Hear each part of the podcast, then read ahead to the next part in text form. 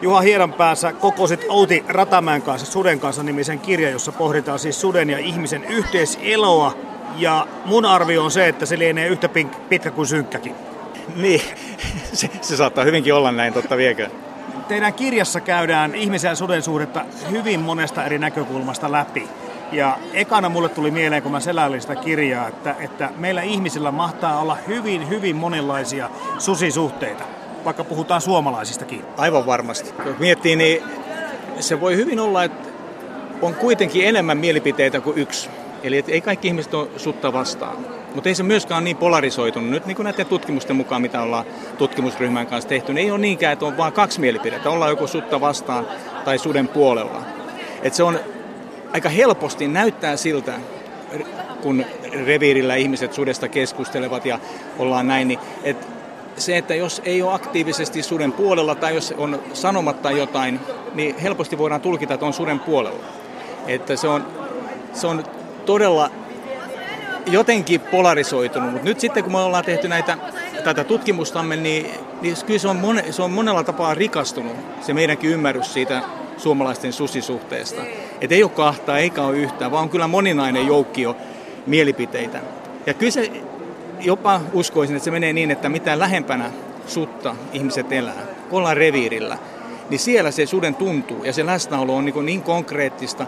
Eli siellä sitä sutta ajatellaan ja suden kanssa eletään ihan eri tavoin kuin jossain muualla. Et kyllä se susireviiri on sellainen paikka, että siellä ihmisillä on ihan erilainen tai tietynlainen tuntuma suteen. Ja mutta ei voi sanoa niinkään, että sitten siellä reviirillä ollaan jotain mieltä. Mutta kyllä se reviirillä joku ei sudesta piittaa, koska se aiheuttaa harmia ja tota, vahinkojakin. Mutta sitten on taas ihmisiä, jotka, jotka jopa pitää sudesta.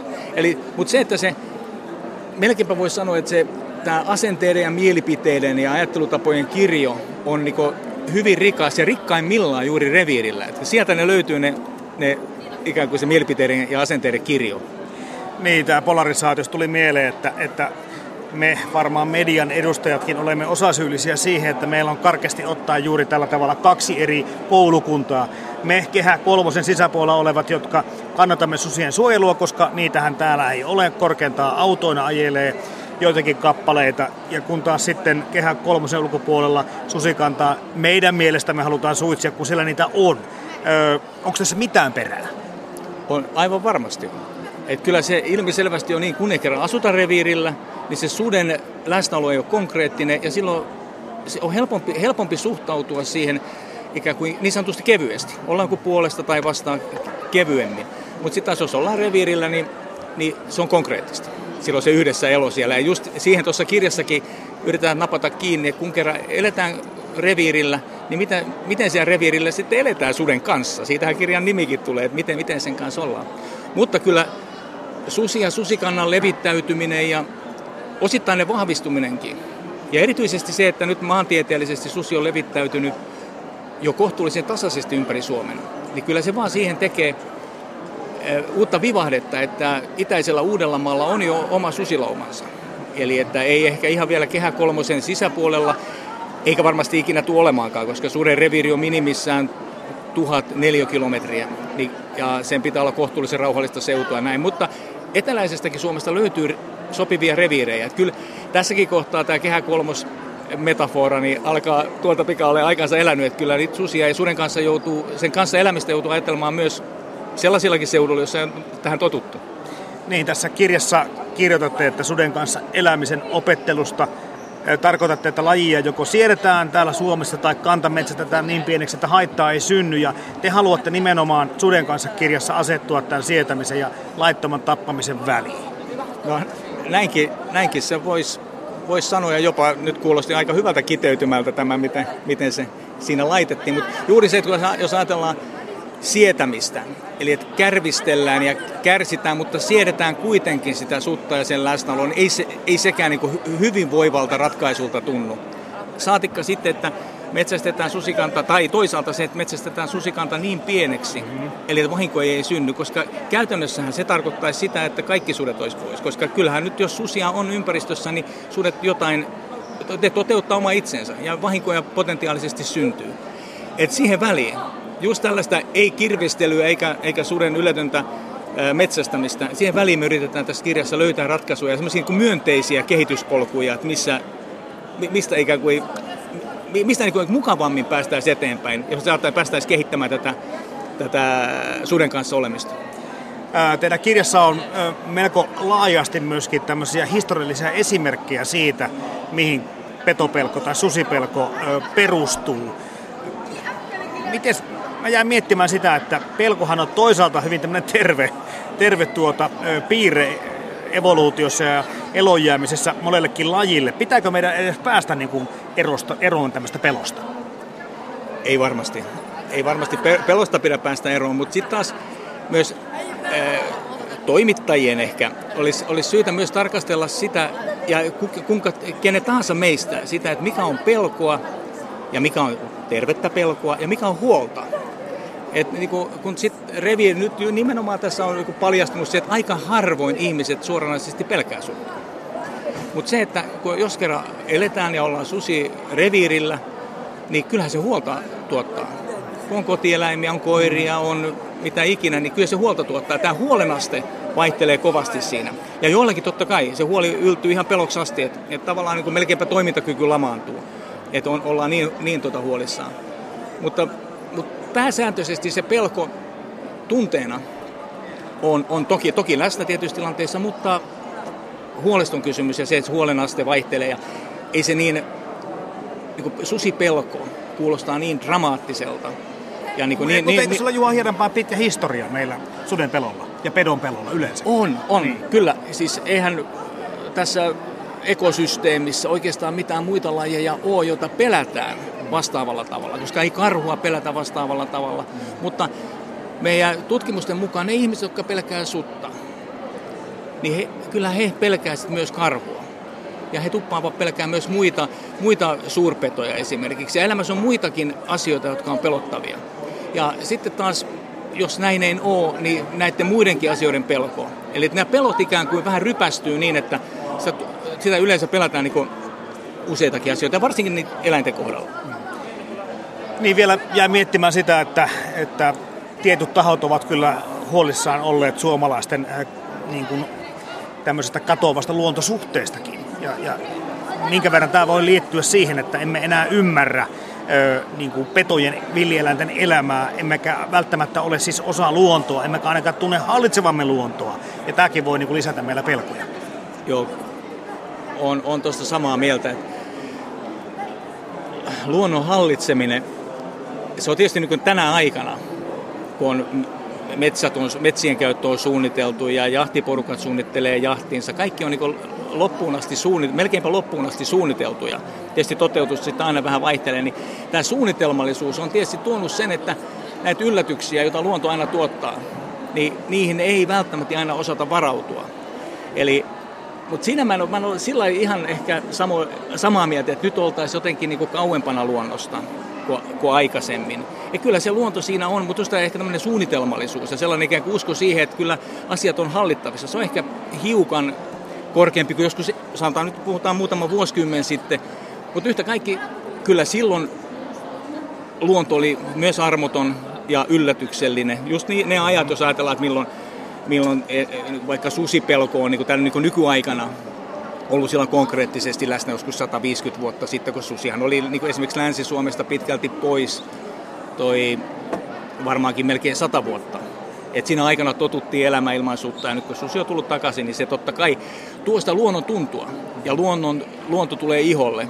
Eli se luonnossa oleminen ja siellä selviytyminen ja siellä tekeminen, niin ei se sinänsä ole muuttunut, mutta suuren pitkä poissaolo ja tämä ihmisten suunnitelmallisuus ja usko siihen, että vaikka yllätyksiä tulee, niin asioita pystytään kyllä kuitenkin vähän niin kuin suunnittelemaan ja luontoa pitää niin sanotusti aisoissa.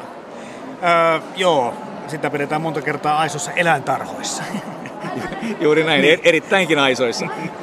tuota, jäi miettimään sitä, kun kerroit tuossa, että susi oli Länsi-Suomesta jo pitkään poissa. Miten paljon nämä susikannat vaihtelee? Oliko niin, että 1970-luvulta lähtien ö, tilanne on jollakin tavalla ollut stabiili ja sutta on alettu suojella eri tavalla, mutta nämä kannathan on vaihdelleet tietenkin vuosikymmenten, saatiin vuosisatojen saatteissa. Kyllä, kyllä. Joskus satoja vuosia sitten Suomen susikanta 1800-luvun alussa, niin susikanta on ollut vahva. Ja Mutta sitten sen jälkeen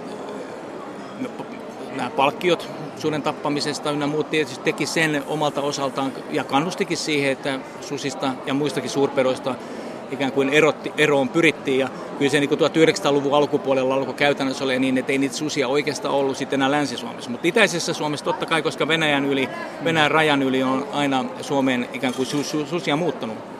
Itä-Suomessa tämä suden läsnäolo on ollut sillä konkreettisempaa. Mutta nyt sitten 70-luvulta, kun 70-luvun puolivälissä, kun susi suojeltiin, niin Suome, sitä, se suojeltiin kyllä, mutta kyllä se käytännössä susi ikään kuin haittaeläimenä niin pyrittiin myöskin metsästämällä kanta pitämään niin pienenä, että ei, ei niitä susia oikeastaan käytännössä ollut.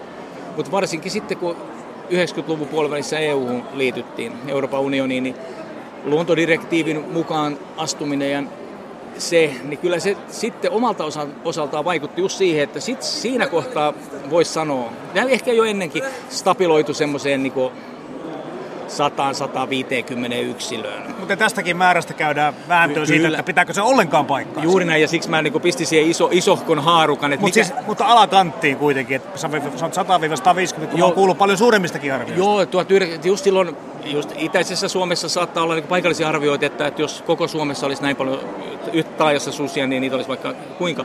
Mutta se, että siinä kohtaa sitten susikanta stabiloituu tosiaan siihen, tai vakiintuu siihen 100 150 ja siinä se aika hyvin pysy, kunnes tosiaan sitten oltiin EU-ssa ja EU siirtymisen jälkeen, niin se hiukan notkahti, me taisi mennä jonkun verran alaspäin. Ja sitten sen jälkeen, kun jos tässä nyt hiukan mennään näihin poli- politiikkataustoihin, niin, niin Euroopan komissio aloitti Suomen kanssa niin sanotun valvontamenettely 2001. Ja syyn oli se, että susikanta ei vahvistunut ikään kuin luontodirektiivistä mm. ja metsästyslain muutoksista huolimatta, niin, niin tämän, tämän valvontamenettelyn aikana Suomessa tehtiin ensimmäinen susikannan hoitosuunnitelma. Ja se prosessi oli pitkä ja perusteellinen, niin sen prosessin aikana, osin varmaan myös, tai ehkä jopa erityisesti prosessista johtuen, niin susikanta vahvistui tähän nykyaikaiseen huippuunsa, eli noin, jos puhutaan yksilöistä, noin 250-300 yksilöä, mutta, mutta kuitenkin niin sanotusti suotuisalle suojelutasolle jo. Ja, ja sitten sen jälkeen vuonna 2007 ja 2005 Suomi sitten kutsuttiin tai niin, kutsuttiin Euroopan tuomioistuimeen ja syyn oli, oli kolmekin syytekohtaa siinä, mutta sitten pari vuotta myöhemmin niin tuomioistuin tuomitsi Suomen suden valikoimattomasta metsästyksestä. Eli että jos on vahinkoa tuottanut susi ja sitä jahdataan ja lopulta ammutaan, niin se ei välttämättä mennyt Suomessa niin, että se haittaa vahinkoa tuottanut yksilö ammuttiin, vaan saatettiin ampua mikä tahansa yksilö laumasta. Ja se oli ikään kuin säädösten vastaan. Ja onhan se tietysti, näin kun ajattelen, ihan totta, että pitähän sieltä poistaa juuri se ongelmayksilö, eikä niinkään mikä tahansa yksilö.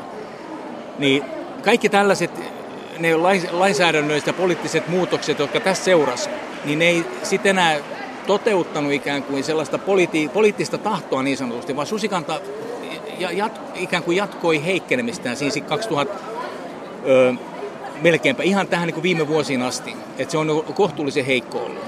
Mutta, jo, mutta samoilla, samassa tasossa suurin piirtein kuin aika ennen Suomen liittymistä Euroopan unioniin. Eli se on pysynyt vahvana, joskus ollut heikompi ja just siinä tämän valvontamenettelyn aikana susikanta vahvistui, mikä osoitti kyllä sen, että silloin viranomaiset ja muut toimijat alkoi ikään kuin hiukan tarkastamaan omaa toimintaansa suhteessa suteen, koska ei sen susikannan vaihtelulle tai siellä, ettei se ole saavuttanut suotuisaa suojelutasoa, niin ei siihen oikeastaan niin luontaisia syitä ole löydetty. Eli kyllä ne kaikki syyt, jotka, tai kaikki syyt, mutta ne, ne, primäär, ne ensisijaiset syyt, jotka siihen on johtanut, ne on niin kuin ihmisen aiheuttamia. Niin, tuossa jo Juha Hiedanpää sanotkin siitä, että metsästy, metsästetty on suttakin vähän sillä tavalla yliolkaisesti, eli, eli ei välttämättä ongelmayksilöä ole lahdattu, vaan sieltä on sitä otettu laumasta, joka on kiinni saatu suurin piirtein. Ja kuitenkin sudella tämä lainsuojama oikeus läsnäolonsa kuitenkin on. Onko susikysymys semmoinen kysymys, tai metsityskysymys semmoinen, että laki otetaan helpommin omiin käsiin kuin joku, jossakin muussa tilanteessa? Va- erittäin vaikea verrata mihinkään muuhun, mu- muuhun ikään kuin yhteiskunnalliseen ilmiöön, mutta, mutta suden kohdalla se eittämättä on niin, että, että jotkut toimijat ovat ottaneet lakia omaan käteensä. Ja siinä on tietysti siinä on useita syitä. Ollaan yhteisön puolella tai ollaan valtiota vastaan, koska valtio ei auta ja näin. Mutta mut yhtä kaikki, että sieltä on niinku paikallisesti yritetty löytää ratkaisuja siihen susiongelmaan. Kyllä silloin on joku, joku niin sanotusti kiehahtanut yli, koska ei se kuitenkaan salametsästyskään semmoinen, ei se mikään urheilu, urheilullinen juttu ole. Kyllä siinä on, siinä on, ja siihen löytyy isot ja vankat perusteet yleensä, miksi ne sitten ollaan lähdetty ja, ja jos, jos tota, salametsästystä ollaan har, harrastettu. Että ei se, että kyllä siinä on, niin kuin, se on niin kuin, koht, mielestäni se on kohtuullisen vakava merkki yhteiskunnassa tai politiikassa olevasta ongelmakohdasta. Mutta kirjassannekin Suden kanssa kerrotte näitä esimerkkejä, että näin on tehty ja joku sillä ihan oikeasti kertoo itsekin olensa läsnä Suden salakaadossa. Kyllä, totta kai näitäkin esimerkkejä on ja varmaan kerskaillaankin tällaisilla Nimenomaan. mukanaoloilla ja mutta pääsääntöisesti uskoisin, että aika vaitonaista toimintaa, mutta en tosiaan niin tässä hankkeessa emme ole tutkinut salametsästystä, niin myöskin siitä on sillä tällaisen ensisijaisen aineiston puutteessa vaikea sanoa, mutta niin just näiden kollegoiden tutkimusten perusteella ja omien ikään kuin sellaisten epävirallisten havaintojen mukaan, niin näin se varmaan menee. No jos puhutaan konkreettisesti niistä vahingoista, mitä varten susia, susikantaa halutaan vaikka harventaa porohoitoalueella tai missä muualla tahansa, miten suurista summista puhutaan? Miten isoja tuhoja ja vahinkoja susikanta Suomessa aiheuttaa? Onko ne merkittäviä? No se just riippuu siitä, että jos on, on, on, on lammas, lampaiden pitäjä ja susi tulee ja tappaa 20 lammasta 60, niin onhan se merkittävää. Ja korvausten saaminen saattaa kestää jonkun aikaa. Mutta, mutta olla yleisesti ottaen, niin jos mä nyt yhtään muistan, niin eteläisessä Suomessa, nyt on pois porohoitoalue pois luettuna, niin suden aiheuttamat vahingot vuonna 2014 olisi ollut taloudellisvahingot, jotka on korvattu niin 100, 140 000. Ja niistä 109 000 on koiravahinkojen korva, korvaus. Ja suurin piirtein näistä koirista puolet susi on tappanut tai vahingoittanut jahdin aikana, eli metsästystilanteessa. Ja noin puolet on sitten pihapiirissä tapahtuneita vahinkoja. Eli jos sitä suhteuttaa esimerkiksi siihen, että mitä poronhoitoalueella susi aiheutti vuonna 2014, muistaakseni noin miljoonan euron vahingot. Ja Ahma aiheutti samana vuonna porohoitoalueen neljän miljoonan euron vahingot. Niin että jos me siihen suhteutetaan tätä Etelä-Suomen 140 000, totta kai siinäkin vaihtelua on, mm. mutta niin tämä kuvaa sitä mittasuhdetta, että minkä takia suurpetojen läsnäolo Lapissa, niin kuin tässä kirjassakin on kolme artikkelia koskien Lapin tilannetta, että miksi se Lapin tilanne suhteessa suurpetoihin on aivan erilainen kuin eteläisessä Suomessa. Eli ei tämä Eteläisessä Suomessa ei varmaankaan ole niin kansantaloudellinen ongelma näin, mutta se, että kun se, on, se vahinko kohdistuu ää, lampurin tota, omaisuuteen, niin silloin se tuntuu. Mutta sillä laajassa, laajassa, laajassa mittakaavassa niin vahingot ei ole, ei ole niin ihan hirvittävän suuria. Siis tuo oli todella yllättävä tieto, että, että tuolla kun puhutaan sitä Lapista ja porohoitoalueesta, että Ahman tuhot ovat niin paljon rahallisesti suurempia kuin suden aiheuttamat tuhot. E, siis kyllä tähän susipelkoon nyt ja tähän susi-inhoon tai johonkin muuhun liittyy paljon semmoista varmaan historiallista, voisi sanoa, että demonisointia. Tuleeko tämä teidän niin kuin, tutkimuksessa miten hyvin ilmi? de, ehkä demonisointi ei, ei, ei, ei niinkään tuu esiin, mutta kyllä se, se suden, ää, se, että susi on iso eläin mm-hmm. ja se on potentiaalisesti vaarallinen eläin ja se elää laumoissa ja se, se syö ja saalistaa ja tappaa, niin kyllä se reviirialueella on ihmisiä, jotka kokee sen hyvinkin konkreettisena uhkana. Et se ei olekaan mitään abstraktia, vaan se, että jos, jos, jos eletään reviirillä ja reviirillä on susia, sanotaan kymmenkunta, niin se on, se on konkreettista. Vaikka riskit ovat, ovat häviävän pieniä, mutta se, se, se tavallaan se suden konkreettisuus.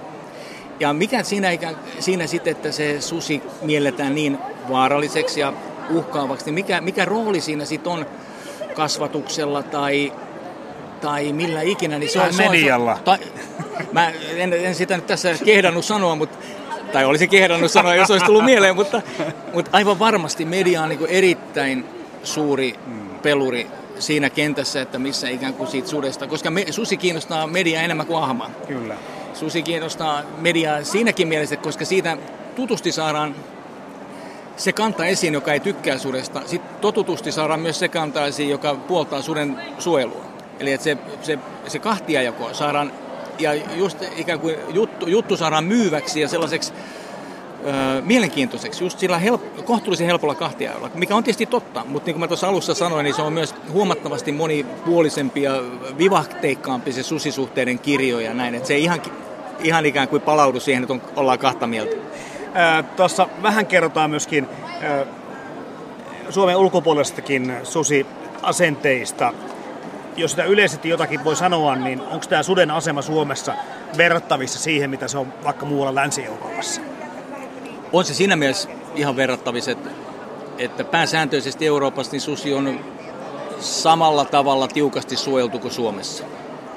Eli siinä mielessä on aivan samanlainen rooli. Mutta se, että Suomessa on, on siinä mielessä erilainen tilanne, että se suden reviiri ja ne alueet, joissa su, susi ikään kuin luontaisesti elää, niin ne ei ole ihan samalla tavalla ensisijaisesti vuoristoisia alueita, joissa, joissa sitten laidunnetaan lampaita tai näin. Et, et Suomessa susi on kohtuullisen helposti, erityisesti nyt jos puhutaan tästä läntisestä Suomesta, su, susi ja suden reviiri on sellaisella seudulla, jossa on myös paljon ihmisiä.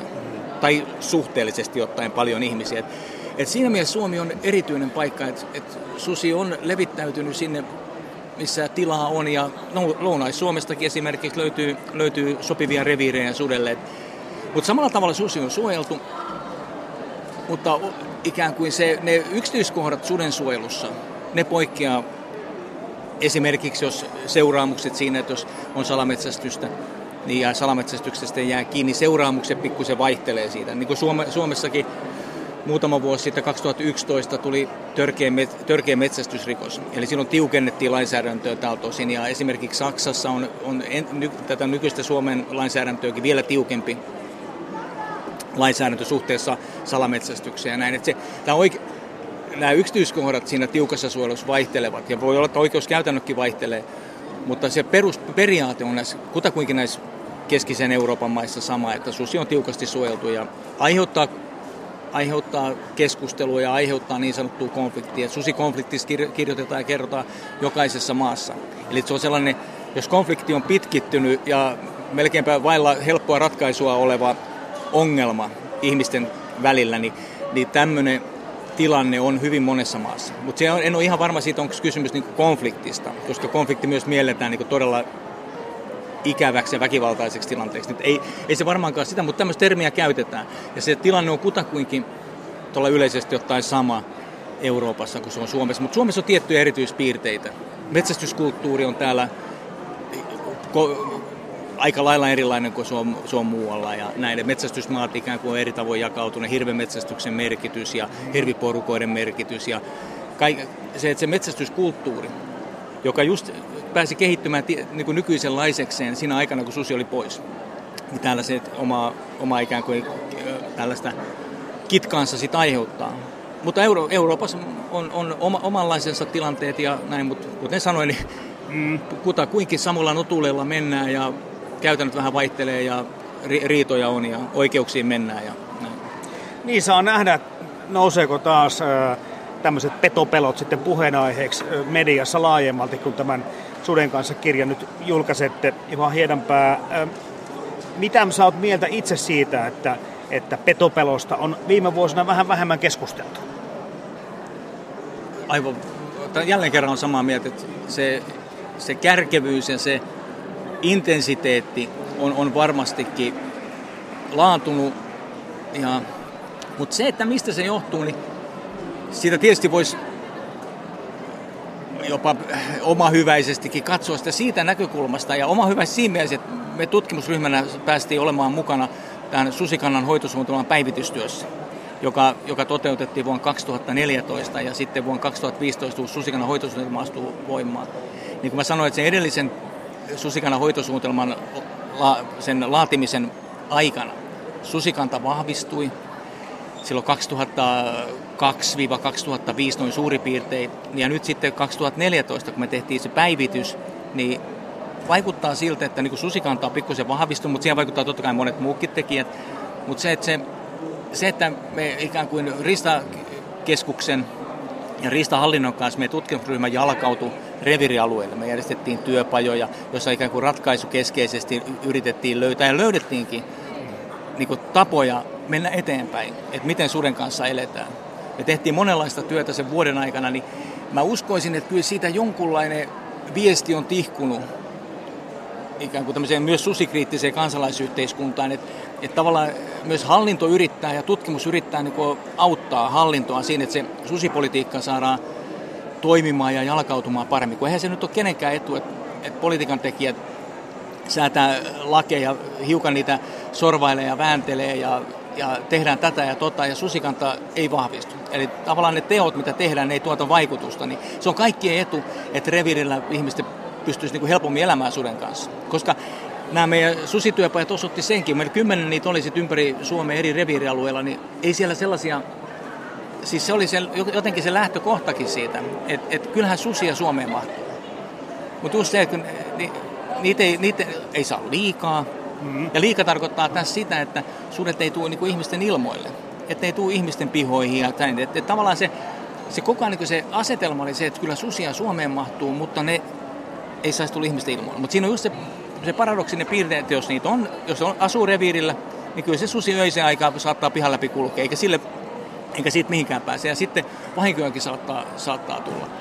Mutta se, että summa summarum, niin, niin uskoisin, että se, osin se työ, mitä me tehtiin, ja osin se työ, mitä hallinto on nyt tehnyt, ei pelkästään tiukentanut lainsäädäntöä ja keksinyt tai luonut tiukempia rangaistuksia, ikään kuin salametsästä näin, vaan niin nyt on aidosti menty reviirillä ja yritetään keksiä niitä ratkaisuja, niin kyllä se voisin kuvitella, että ei se ainakaan ole, niin kuin, ei se kiihdytä sitä konfliktia, vaan kyllä se niin kuin toimii ikään kuin sillä, että se luo pikkusen toivoa siihen, että, että nyt yritetään. Ja kyllä tämä susikriittinen kansalaisyhteiskunta varmaan nyt odottelee ja meidän havaintojen mukaan ne aktiivisesti on mukanakin luomassa just niitä konsteja, joilla suden kanssa voidaan siellä reviirillä ettei aina tarvitse olla niin tukkanuotta siis suden tai ristahallinnon kanssa tai kenen ikinä.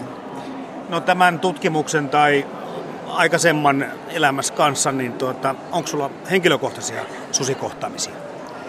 Jälkiä ja ulosteita on nähnyt, mutta luonnos en on sutta nähnyt. Mm. Se tietysti sallittako yhteiskuntatieteilijänä, toivon mukaan. Tässä nyt nimenomaan Suden kanssa kirjassa ne haitte sitä tasapainoa, että ihminen ja susi mahtuisi samalle alueelle. Miltä se tulevaisuus näyttää? Onko ihmisellä ja sudella yhteistä tulevaisuutta? tuossa hiukan sivusin sitä että optimistina ja tämmöisen niin kuin toiminnallisen ja toimintatutkimuksen tekijän näkökulmasta, kun yrittää ikään kuin olla mukana niissä ongelmallisissa jutuissa ja keksii tutkijana niihin ratkaisuja, joihin myös hallinto voisi tulla mukaan. Ja, ja sitten nämä erityisesti susikriittiset henkilöt ikään kuin löytää niistä jotain palikoita, joita pitkin ja joiden kanssa mennä eteenpäin, niin jos tämä työ niin jatkuu, enkä mä nyt tietenkin nyt tulee korostettua tätä meidän tutkimusryhmää tässä ehkä liiaksikin, mutta joka tapauksessa, jos tämä työ jatkuu, eli että tutkimus tukee tuollaista yhdessäoloa, niin en, en, mä en, mulla on vaikea keksiä syitä siihen, että et, et miten asiat lähtisivät menee tästä nyt niin huonompaan suuntaan. Mutta se edellyttää totta kai sitä, että hallinto on sillä tavoin joustava, että suomaa, että nyt pitää, nyt pitää miettiä ikään kuin korvausjärjestelmän uudistamista. Että miten saadaan esimerkiksi eteläisessä Suomessa vahinkoja korvattuu nopeammin. Ja miten ikään kuin tämmöisiä pieniä yksityiskohtaisia säätöjä tehdään, niin hallinnon pitää olla siinä nopea ja myös ikään kuin kokeiluhalunen. Että vaikka nyt on ihan tarkkaa tietoa, että tiedetään vaan, että tämä, tämä varmaan toimii oikeaan suuntaan, niin rohkeasti ikään kuin lähdetään kokeilemaan. Ja kyllä se nyt osoittaa, mikä lisää myös mun optimismiin tämän suhteen, että nyt kun tämä Susikana hoitosuunnitelma tosiaan valmistui 2015 tammikuussa, tai se silloin julkaistiin, niin nyt se, ja, se jalkauttami, jalkauttamistyö tai se toimeenpano on käynnissä. Se etenee, ne, ne toimenpiteet ja ne ikään kuin hankiaihiot, ne etenee omaan tahtiinsa ja näin, että nyt, niin nyt konkreettisia asioita alkaa tapahtua reviireillä. Eli että se, että se, ei, niin se kannanhoitosuunnitelma ei ole vaan se, sanotaan 57 sivua paperia, vaan se on niin oikeat tekemistä. Niin tämä, ja sitten kun se kestää nyt kuitenkin joitain vuosia tästä eteenpäin, jo pelkästään tämän kannanhoitosuunnitelman toimeenpano, niin, niin vaikea kuvitella, että, että jos siihen nämä toimijat sitoutuu, niin että et se niin lähtisi huonompaan suuntaan. Että optimistina sanoin, että kyllä tässä niin parempaan suuntaan mennään, mutta on tämä sellainen aihe, että eihän tätä nyt sillä fiksata. Mutta se voi, että hyvällä, että siis ratkaistaan, mutta hyvällä lykyllä tässä voi käydä niin, että tulee muitakin yhteiskunnallisia asioita, yhteiskunnallisia ongelmia, että se susi asettuu siihen omaan lokeroonsa eteläisessä Suomessa. Että minkälainen ongelma se itse asiassa suomalaisen yhteiskunnan kehitykselle on. Sitten niin huomataan se, että tavallaan se unohtuu. Kyllä. Ei enää niin jakse, tai ei jakse, tai se on väärä sana, mutta ei vaan niin kuin, ei viitsitä. Et se, on, niin kuin, se, on, se on yksi ongelma, ja nyt, nyt kun tehdään näitä toimenpiteitä, missä toivon mukaan sit on eri tahot mukana, niin asia niin hoituu. Ja voidaan keskittyä ja pistää se tarmo muihin ongelmiin ja muiden ongelmien ratkaisemiseen, jotka ehkä on tähdellisempiä. En nyt tiedä, mikä voisi olla tähdellisempi, mutta yhtä kaikki.